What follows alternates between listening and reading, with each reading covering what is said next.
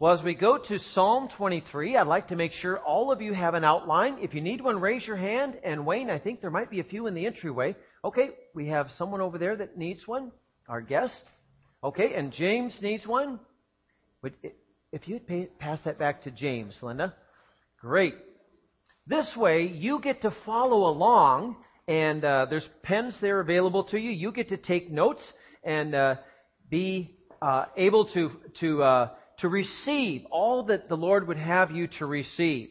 Now, last week we looked at uh, John 3:16, which is the most familiar verse uh, in the Bible, one of the most well-known and well-loved passages in the Bible is Psalm 23. How many of you memorized Psalm 23 as a child? Okay, a number of you have. Well, Psalm 23 reveals three essentials of our faith. Three key essentials. Now, it's a very familiar passage, but sometimes we take the familiar for granted. Sometimes it's so familiar we don't realize the significance.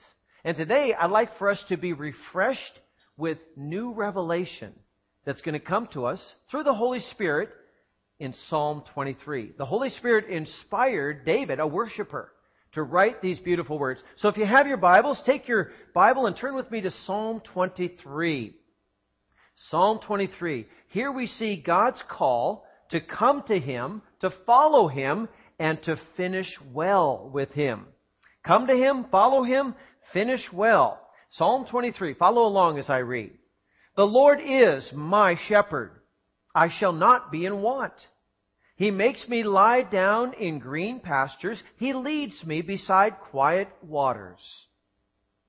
He restores my soul. He guides me in the paths of righteousness for His name's sake. Even though I walk through the valley of the shadow of death, I will fear no evil, for you are with me. Your rod and your staff, they comfort me. You prepare a table before me in the presence of my enemies. You anoint my head with oil. My cup overflows. Surely goodness and love will follow me all the days of my life, and I will dwell in the house of the Lord. And what's the last word? Forever. That is a wonderful, wonderful word. Well, we're going to begin today, if you take your outlines, by knowing the Lord. Knowing the Lord. Verse 1. The essential of our faith begins with knowing the Lord. I want to tell you a story about a little girl who was asked to memorize Psalm 23. She was about five years old. And uh, she was very serious and, and, and took great uh, pride in learning all six verses of Psalm 23. Well, the big day came when she got up on the platform and she stood before everyone. She had memorized it. Her parents made sure she knew every word perfectly of Psalm 23. And this little girl got up there and looked at everybody and she said, The Lord is my shepherd. That's all I want. And she went and sat down. And you know what? She had it right. When the Lord is our shepherd, that's all we need. That's all we want. He'll take care of the rest. The key is knowing that the Lord is our shepherd. Some of you may be like me. You grew up in a home where you went to church. I went to church twice on Sunday. I went to catechism, knew the catechism, Heidelberg Catechism. Went to youth group, went to Christian school. I was surrounded with everything that was Christian. Christian parents, Christian grandparents. But I did not know Jesus Christ as my Savior and Shepherd. I knew the answers to the catechism. I knew Bible verses. But I did not have a personal relationship with the living God. It wasn't until age 16 when the Holy Spirit spoke into my heart very clearly, very directly in a chapel service of our Christian high school. And as someone was giving a testimony of how they came to Jesus, came to faith, the Holy Spirit said, they have what you need. And I thought, really? They have what I need? No, I don't think so. I think I got it pretty well figured out. In fact, I'm in control of my life and I'm going to do it my way. You see the pride, the arrogance, the self-righteousness? And then a couple days later in that same chapel room, at the last day of the spiritual emphasis week, someone got up and said, We're not going to share our testimony today because you've heard testimonies all week long. We're going to simply allow those who want to come to Jesus right here today, put their faith and trust in Him to do it. This is your moment. Well, a couple girls stood up, and of course they were crying and, and all emotional, and, and yes, I'm a sinner and I need God's forgiveness, and I'm going to come to Jesus today and accept Him. Well, after two of my classmates got up and committed their life to Christ, the Holy Spirit spoke to me again. I don't know if you've ever had the Holy Spirit speak to you. Not in an audible voice, but in a voice deep inside where you know it's God speaking. Well, the Holy Spirit said, if you were to die today, you would go to hell. That direct and that clear. And that was my wake up call. I realized I was a sinner. We sang it, Amazing Grace, a wretch. I had turned my back on God, even though I knew the truth. I knew the Bible, but I did not know the God of the Bible. And I stood before all my classmates and looked at them and I said, Today I'm putting my faith in Jesus Christ. I'm going to trust Him the rest of my life, and I'm not turning back. And I sat down. That was my come to Jesus day. That's when I was born again by the Holy Spirit. That's when God's Word came alive to Pete Batches. You probably have a faith story of how God worked in your life, what it took or where you were, or somebody who had an influence on sharing the love of God. Maybe it was you picked up a gospel track and you read it and the Holy Spirit said, you need to be forgiven. You need a Savior. Because if you were to die today, you would not go to heaven. That's a reality. We need Jesus to know the truth of eternal life. You see, when we come to Jesus as God, we embrace Him. We say that we are believing what His Word says. And we are putting our trust in Him to do what He said He alone could do. He died on the cross to save us from our sins. A great price. A price I couldn't pay for you and you couldn't pay for me. Only God could pay that price. And when we come to Jesus, we recognize that He is who He claimed to be. Now, James 2 verse 19 brings us an interesting revelation. James 2 verse 19, we read there, and Brittany, if you have that on the screen, let's go ahead and put that up there. James 2.19. Here's what James, Pastor James says. You believe that God is one? Well, you do well. Even the demons believe and shudder. How come the demons believe? Because once they were angels, but they rebelled against God. They know who the Father is, who the Son is, and who the Holy Spirit is, because they once worshiped God Almighty. But in their pride, they followed Lucifer and rebelled and became fallen angels. But they know, you read the scriptures, they know who Jesus is. He's the Son of the Most High. He is God. See, they know who God is. There's a lot of people in our world who believe there is a God. Oh yeah, they would say God created the universe and, and God is up there somewhere. They believe that a God exists, but they don't know God. They don't know the Father, the Son, and the Holy Spirit. They don't know that the Lord is the true shepherd. Let's go to what Jesus said himself about himself. Let's go to John chapter 10 you have your Bibles, let's turn there. John chapter 10, and we're going to look at just a couple verses, uh, verse 11, and then also uh, verse 14 through 16. Here's where Jesus gave testimony regarding himself, who he claimed to be. And if you don't take Jesus' word for it, well, then you might as well throw out everything else. Jesus is good for his word. Here's what he said to his disciples, John 11, verse, uh, John 10, verse 11. He says, I, or I am the good shepherd. The good shepherd lays down his life for the sheep. The hired hand is not the shepherd who owns the sheep. So when he sees the wolf coming, he abandons the sheep and runs away. Now to verse 14. Jesus says it again. I am the good shepherd. I know my sheep, and look at this. My sheep, what? They know me. They know me by faith. They put their, their trust in me. Just as the Father knows me and I know the Father. I laid down my life for the sheep. See, Jesus proved that He is the true Savior of the world. He is the shepherd who laid down His life for humanity. We're all lost sheep. Can you agree with that? We've all sinned, as Paul said, and have fallen short of the glory of God. Even one sin is enough to send me to hell. Even one. And I've created so many, I, I mean, I've committed so many sins. I, I've lost track. But by God's grace, through faith in Jesus Christ, I'm redeemed. Jesus laid down His life for me, and now when I accept Him, He knows me and I know Him. I'm part of His sheepfold. Now here's a little trivia question for you. How many times is Jesus mentioned in the New Testament? How many times is Jesus mentioned in the New Testament? This came from Jerry Shevlin from the uh, Converge Worldwide in the uh, the magazine, and I kept it. 1,236 times the number of times the name Jesus appears in the New Testament. 1,236 times. That's a lot of times. But you know what? If his name was only mentioned once, that would be enough for me. I only need to know the truth about Jesus, that he's the true shepherd of the sheep. He laid down his life. And he says it twice. I am the good shepherd. And he says everyone else is a false shepherd, a fake. There's a lot of fakes in our world, isn't there? There have been, there are, and there will be. We need to know the true shepherd, Jesus Christ. And we need that confirmation. God's Word confirms who He is and that we can believe on Him to be the true shepherd. Yes, number one in verse one of Psalm 23, the Lord is my shepherd. Can you say that from your heart? The Lord is my shepherd. I know him by faith. I belong to him.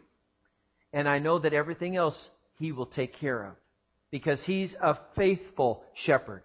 It, be, it begins with knowing that Jesus is God, one with the Father, one with the Holy Spirit, and that you know Him. Not just know about Him, like I did for 16 years, that you know Him. If you miss this, then you miss Jesus. This is where it has to begin. That's why Psalm 23 is so significant. We have to begin with who is the great and good shepherd. And Jesus affirms, and He proved it by His life, by His death, by His resurrection, by His ascension to the right hand of God, and by His return. How many of you know He's coming back? He is coming back. And He's coming back for the family of faith. Number two on your outline, abiding. Abiding with the Lord. Verses 2 through 4 reveal the importance of abiding. Here we see that David was inspired by the Holy Spirit to write, He makes me lie down in green pastures. He leads me beside quiet waters. He restores my soul. He guides me in the paths of righteousness for His name's sake. You see, once you come to know the shepherd, then you need to abide with the shepherd. Even Jesus said in, in the Gospel of John, I am the vine, you are the branches. Abide in me. We need to be abiding people who are in, in connection with the Master. You see, there are three parts to each one of us. We have the physical part. I see you all have a physical body. I'm glad that. And, and you came here with your physical body. That's good. We also have a, a mental. We have a physical and we have our mental, our mind, our will, and our emotions. But there's a third part that many in our world don't recognize. What is that? Our spiritual part. Physical, mental, emotional, and then our spiritual. God cares about all three parts of us, doesn't He? Yes, he does. But he starts with the spiritual part. Because he gave, excuse me, he gave us each an eternal spirit that we might live forever. And when Jesus died on the cross, he redeemed Pete's spirit.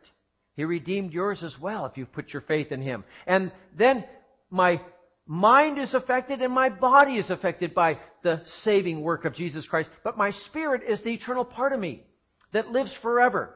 We cannot neglect our spirit. Amen?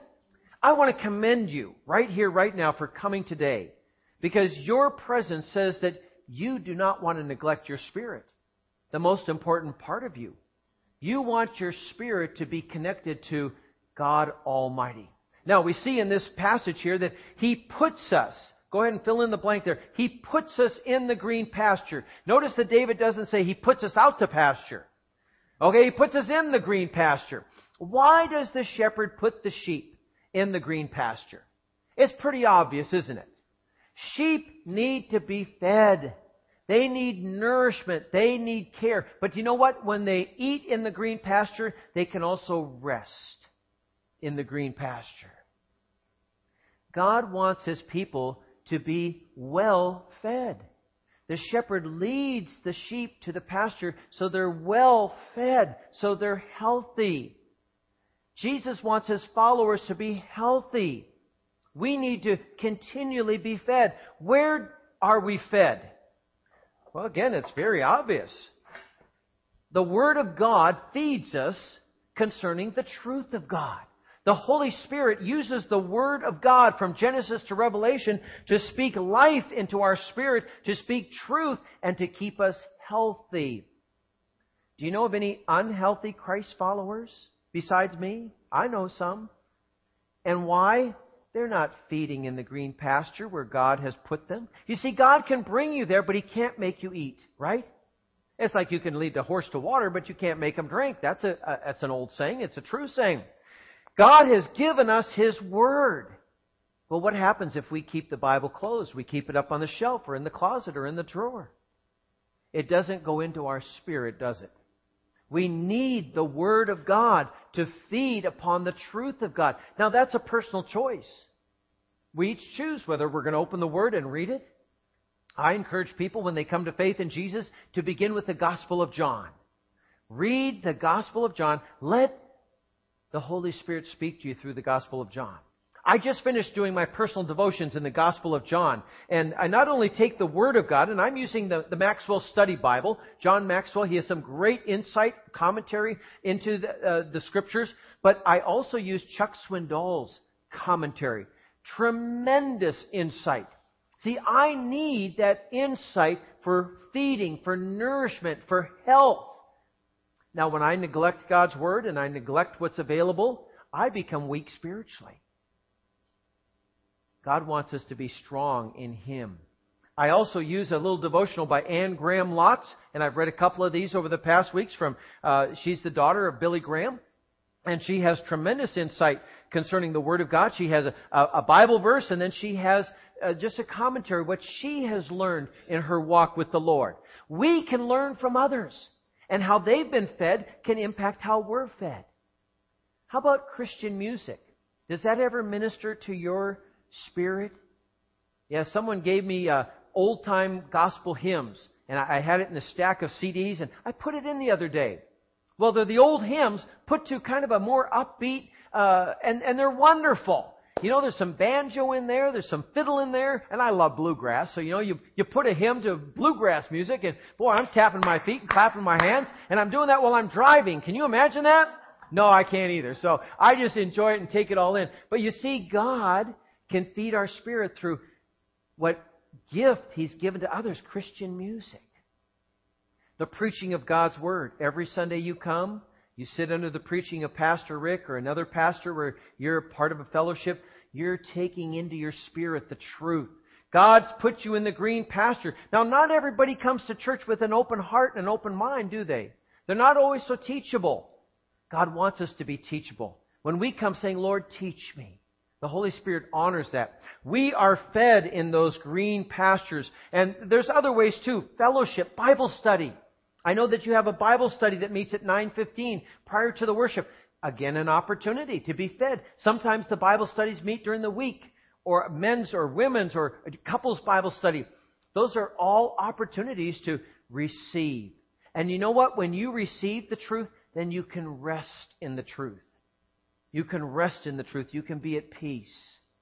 I know some troubled believers. And I just wonder are they being fed? Are they nurturing their spirit? Or are they just trying to do it on their own, even though they know Jesus has a way for them? We can learn by going to God's Word. Now, abiding in the Lord also involves He leads beside quiet waters. He leads beside quiet waters. I believe that when the Holy Spirit is allowed to work in our hearts, we receive, we, we, we are, our thirst is quenched. Our thirst is quenched.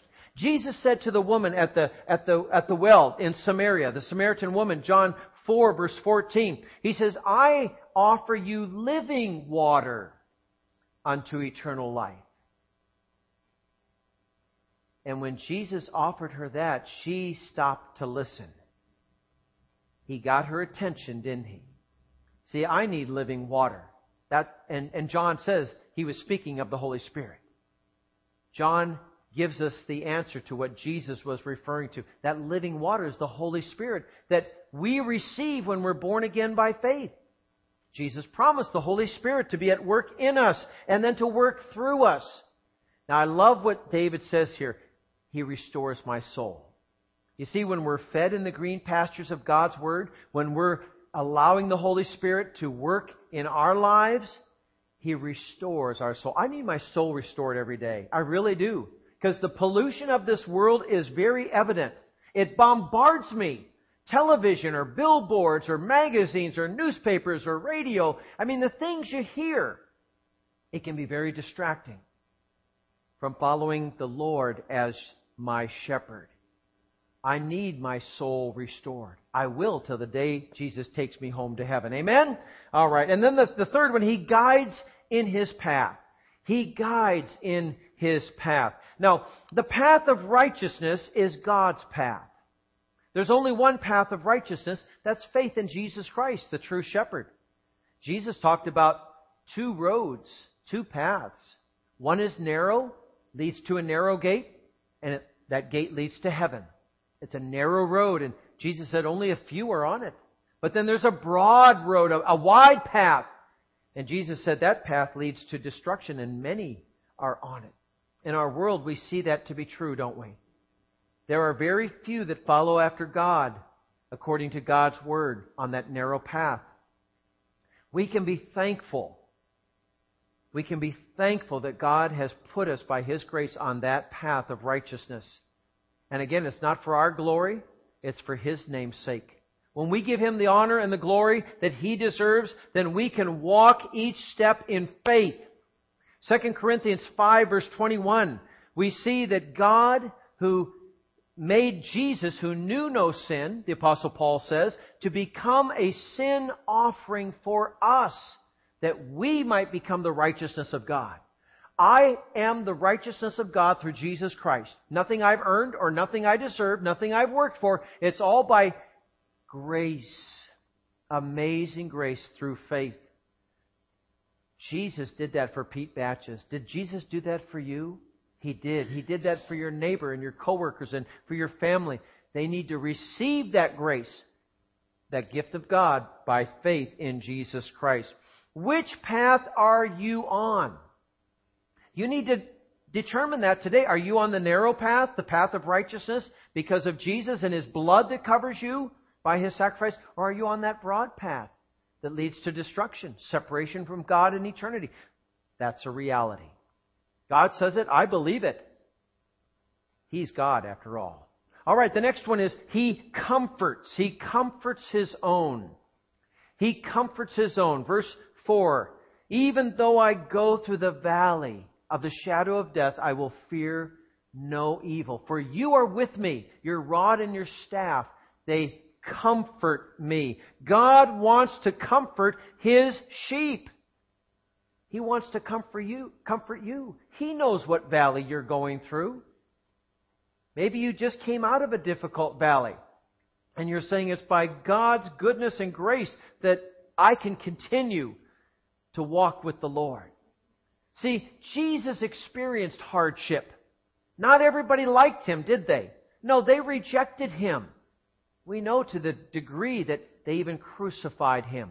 Imagine, he is God, the Son of the Father, and he went through all that hardship and rejection because you and I were the reason. He went to the cross in love. Now, if Jesus was willing to go to that degree for our salvation, when you go through a hardship, when you go through a difficult time in your life, do you think He's going to abandon you? Do you think He's going to say, okay, you're on your own? No. He's going to say, I am here with you. I will see you through no matter how intense, no matter how difficult, no matter how hard it gets. The apostles, when Jesus ascended back to the right hand of the Father, did the apostles have it easy? No, they faced a lot of persecution. The early believers fa- faced a lot of persecution. Read the book of Acts. Look at what the apostle Paul went through. They picked up rocks and they stoned him and left him for dead. Don't think that wasn't painful physically, emotionally, spiritually. But Paul, by the grace of God, and I believe it was a divine miracle of resurrection, resurrection got up and he kept going. God is asking you, no matter how hard it gets, no matter how difficult your valley or how deep it may be, to keep your eyes on the shepherd, the Lord Jesus Christ. Let Him guide you step by step. We'd all like to know what's going to happen down the line, don't we? A month or six months or a year. God says, No, I just want you to trust me. Keep your eyes on me. Know that you belong to me. I'm here to comfort you and to care. To care for you. Jesus even said to his disciples on the Mount of Ascension, I will never leave you or forsake you. That's a promise. He says, Behold, I'm with you always. I will never leave you or forsake you. Again, God is good for His promise. Can you trust Him? Yes. May you be encouraged by that today. Well, after looking at knowing God, abiding in God, the last part of this psalm reveals the importance of rejoicing. Rejoicing in the Lord. Rejoicing in the Lord. Look with me at verse 5 of Psalm 23. You prepare a table before me in the presence of my enemies. You anoint my head with oil, my cup overflows. Let's stop right there. Verse 5. First, he puts a table before us. He puts it there. Now, what table is David referring to? Well, we know in the Old Testament, it was the Passover meal. What did the Passover meal represent? once a year when the Jewish people observed Passover. It pointed them back to when God delivered his people from the slavery in Egypt, from Pharaoh's hand, and he led them out through his servant Moses through the Red Sea to the promised land. See, the Passover was a continual reminder of God's deliverance. There's the key. God is a delivering God. He delivers his people. So every year when the Jewish people partake of that Passover meal, they remember God's faithfulness to deliver them. Now, I believe when David wrote this, he was writing it prophetically. Again, the Holy Spirit inspired him, but I believe he was also writing about another table in the New Covenant, the New Testament. What is the table that we celebrate as the body of Christ? The, the Lord's table, the communion. We partake of the bread and the juice representing the body and blood. Do you know that it was at the Passover meal when Jesus was partaking in the upper room with his followers that he instituted the Lord's Supper, the Lord's table?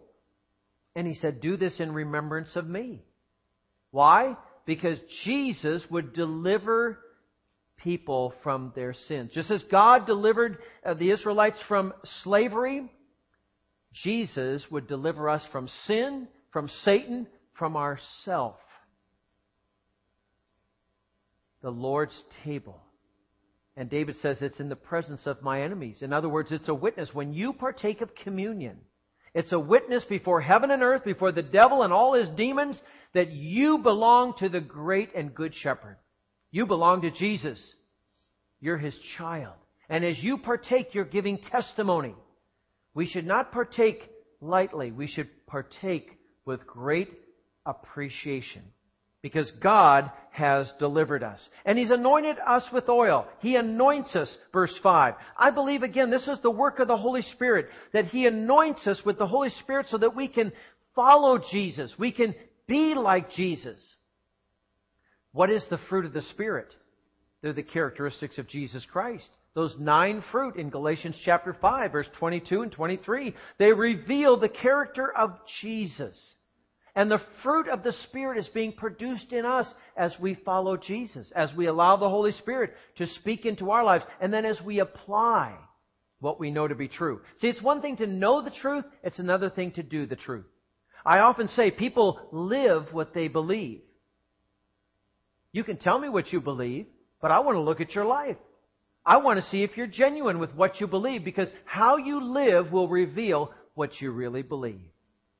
You see, when the Holy Spirit's at work, He helps us to follow Jesus. He gives us revelation from God's Word and He guides us to be Christ followers who have an anointing. Look at Acts.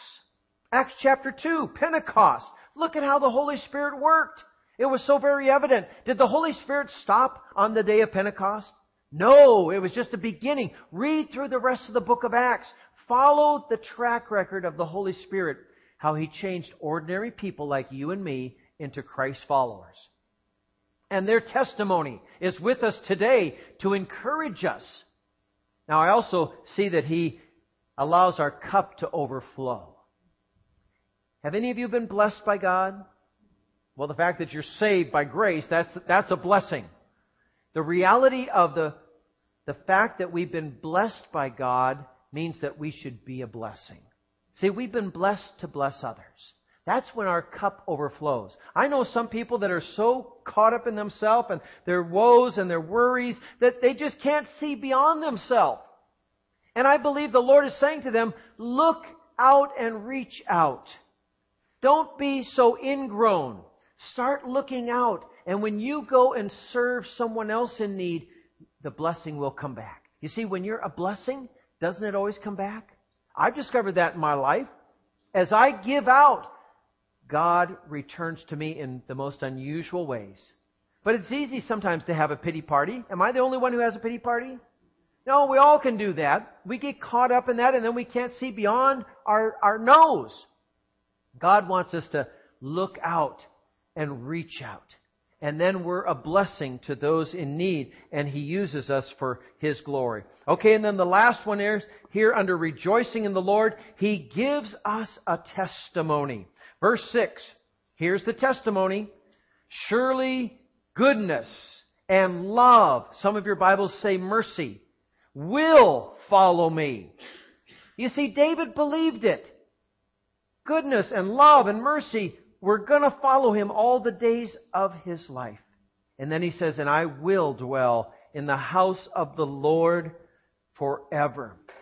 Because David had a relationship with the living God, he had a confidence in what God was going to do. Not what he was going to do, not what others were going to do, but what God was going to do. Sometimes we try to figure it all out, and when we just kind of get so frustrated because we can't figure it out, we say, well, we better pray about it. And really, the truth is we should go to prayer first. We should bring it before the Lord and say, Lord, here's the challenge I'm having with my adult children. Here's the challenge I'm having at work. Here's the challenge I'm having at church. Churches have problems too. We have challenges within the body of Christ. Bring it to Jesus first. Bring it to Him and then say, now give me wisdom as to how I am to be serving Surely goodness and love will follow me all the days of my life. I wonder what would happen. Maybe this is a good assignment for this week. Wake up tomorrow morning. What day is it? It's Monday. You may have the Monday blues for whatever reason. But I want to ask you to take God's word and to speak it out. Surely, here's what you're to say. Surely goodness and mercy will follow me all the days of my life. Just that phrase. That's a simple one. You can, you can memorize that one. Surely goodness and mercy or love will follow me all the days of my life. That's all you have to say. Just say it out loud. Lord, surely goodness and mercy will follow me all the days of my life. You begin each morning this week sharing that testimony and see if that doesn't encourage you through whatever the day may hold, whatever the challenge you may face, whatever path God may lead you on. Surely goodness and mercy and love will, they will follow me all the days of my life. See, David could say that because he had a relationship with God. He knew that the shepherd was out ahead and he was following the shepherd. He was being faithful to the shepherd. I love David's final testimony here.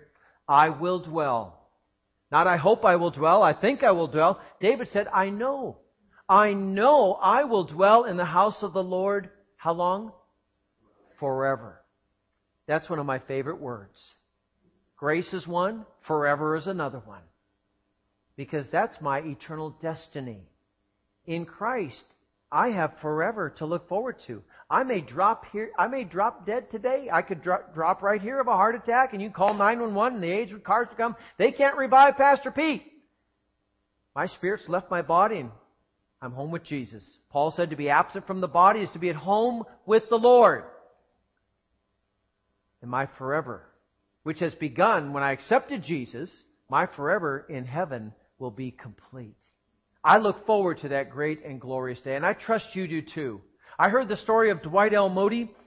He was the great evangelist at the turn of the, the, the 19th century. He used to be a shoe salesman. He, he wasn't very good at what he did, but, you know, he sold shoes. And then one day, he came to faith in Jesus Christ. I don't recall the circumstances of, of his coming to Jesus, but he was converted. He began ha- taking an interest in young people on the streets of Chicago, reaching out to them, working with the YMCA. God kept honoring his commitment to Jesus. And he became a pastor. We know of Moody Bible Church. We know, we know of the Moody Bible College that's still training up young people and sending them out as missionaries around the world today. See, God used a simple shoe salesman who turned his life over to Jesus to reach the lives of children and then adults and then the world. Amazing, isn't it? Well, Dwight L. Moody, L. Moody got in front of his congregation one Sunday morning and he said to them, Church, one day, one day, you're going to hear the news Dwight L. Moody is dead. Don't you believe it? The day that I leave this body, this physical body behind, and my spirit goes to be with the Lord, I will be more alive, more alive than ever before. Can you say, Praise the Lord? That's my testimony. I trust it's your testimony. You are secure in Jesus. Your forever is sealed. You are His, and you will be more alive than ever before. Let's pray together. Lord, how we thank you for the truth of your word discovered in Psalm 23. The importance of knowing the Lord, abiding with the Lord, rejoicing in the Lord. These three key essentials of our faith are so very crucial for our daily living in Christ. And our dying in Christ. Not having fear or, or dread or worry, but knowing that our forever has been taken care of because of what you did, Lord Jesus, on our behalf. Lord, we thank you for what you revealed to the uh, the Apostle John when he was in exile, being persecuted for his faith. And the book of Revelation tells us that you opened heaven and allowed him to see the throne of God. And before the throne of God was a multitude of people that no one could count from every tribe and language and people under heaven. And they were all declaring salvation belongs to our God. Amen praise and honor and glory and power and wisdom and might forever and ever. Amen. And Jesus, we join with that great gathering of believers that one day we will be part of that great multitude giving you glory forever and ever. Thank you that we can do that now because you've called us to be your sheep and to follow you as our shepherd. In Jesus, our Master's name, we pray this. Amen and amen.